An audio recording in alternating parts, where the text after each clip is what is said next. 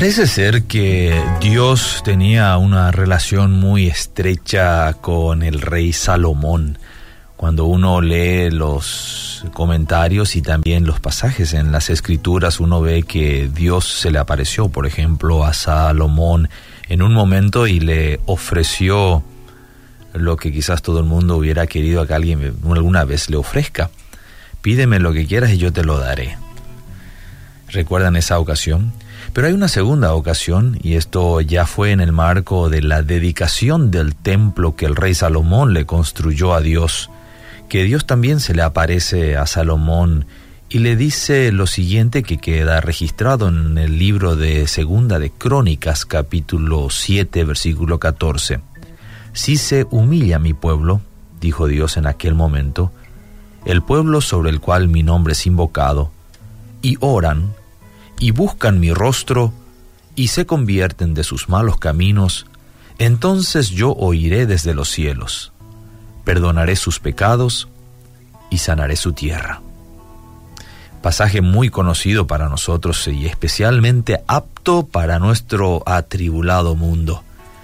Un mundo tan castigado por el abuso de poder y la corrupción que es muy notoria en medio de nuestros, nuestros pueblos, nuestras naciones. En este versículo hay una serie de pasos para asegurar la intervención de Dios en tiempos de crisis. Debemos notar que es la combinación de estos pasos lo que puede llegar a producir una respuesta del Altísimo. Lastimosamente, en muchas ocasiones optamos por uno u otro de esos pasos o elementos, pero no por el conjunto. Tomamos en forma aislada, no obstante tiene poca eficacia. Por ejemplo, cuando Dios declaró que Israel andaría errante por el desierto durante 40 años, el pueblo se arrepintió, pero no fue prosperado porque su arrepentimiento no estuvo acompañado de una búsqueda del rostro de Dios. De la misma manera, el profeta Isaías condena al pueblo porque se había humillado, pero no se había arrepentido de sus malos caminos.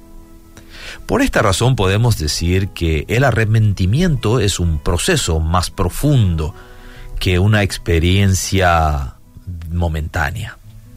Tiene, tiene pasos concretos que afirman la decisión del arrepentido de ordenar completamente su vida según los preceptos de Dios.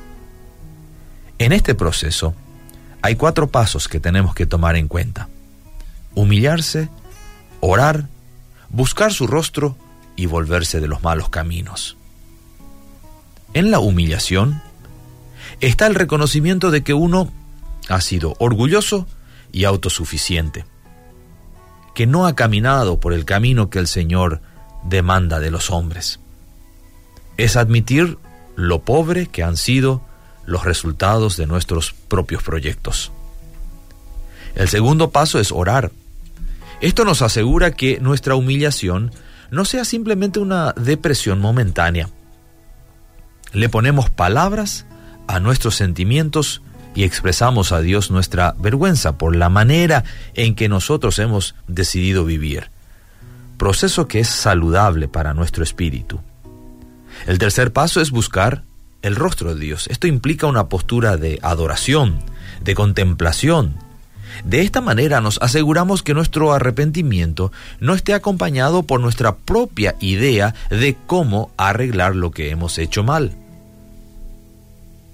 Y el cuarto es buscar su rostro. Allí cultivamos una actitud de espera para que sea Dios el que guíe nuestro camino. Más que solucionar nuestro problema, nos debería preocupar restablecer nuestra relación con Dios. Si tenemos certeza que no podemos caminar por el camino que hemos venido transitando, entonces podemos decir volveré a consultarle a Dios. Volvernos de nuestros caminos implica que desechamos todo lo que antes hacíamos porque entendemos que es la causa de muchos de nuestros problemas.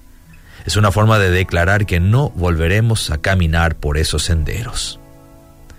Igual que José con sus hermanos, Dios no se resiste al corazón humillado y contrito.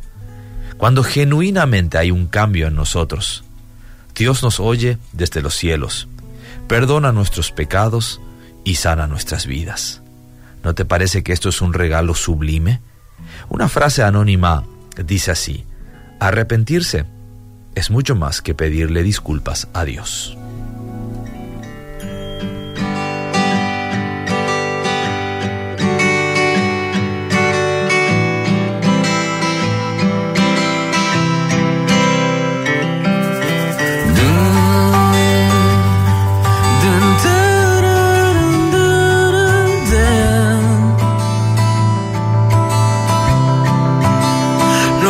Que quiero es cuando veas mi vida encuentres algo verdadero, un corazón sincero. Lo único que quiero es que si necesitas de alguien que cumpla tus sueños, quiero ser el primero.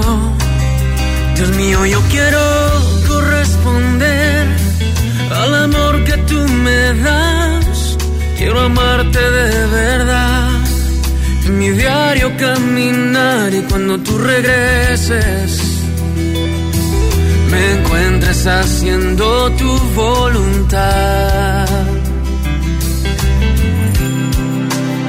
No dejes que mi vida se desperdicie en cosas que la pena no valdrá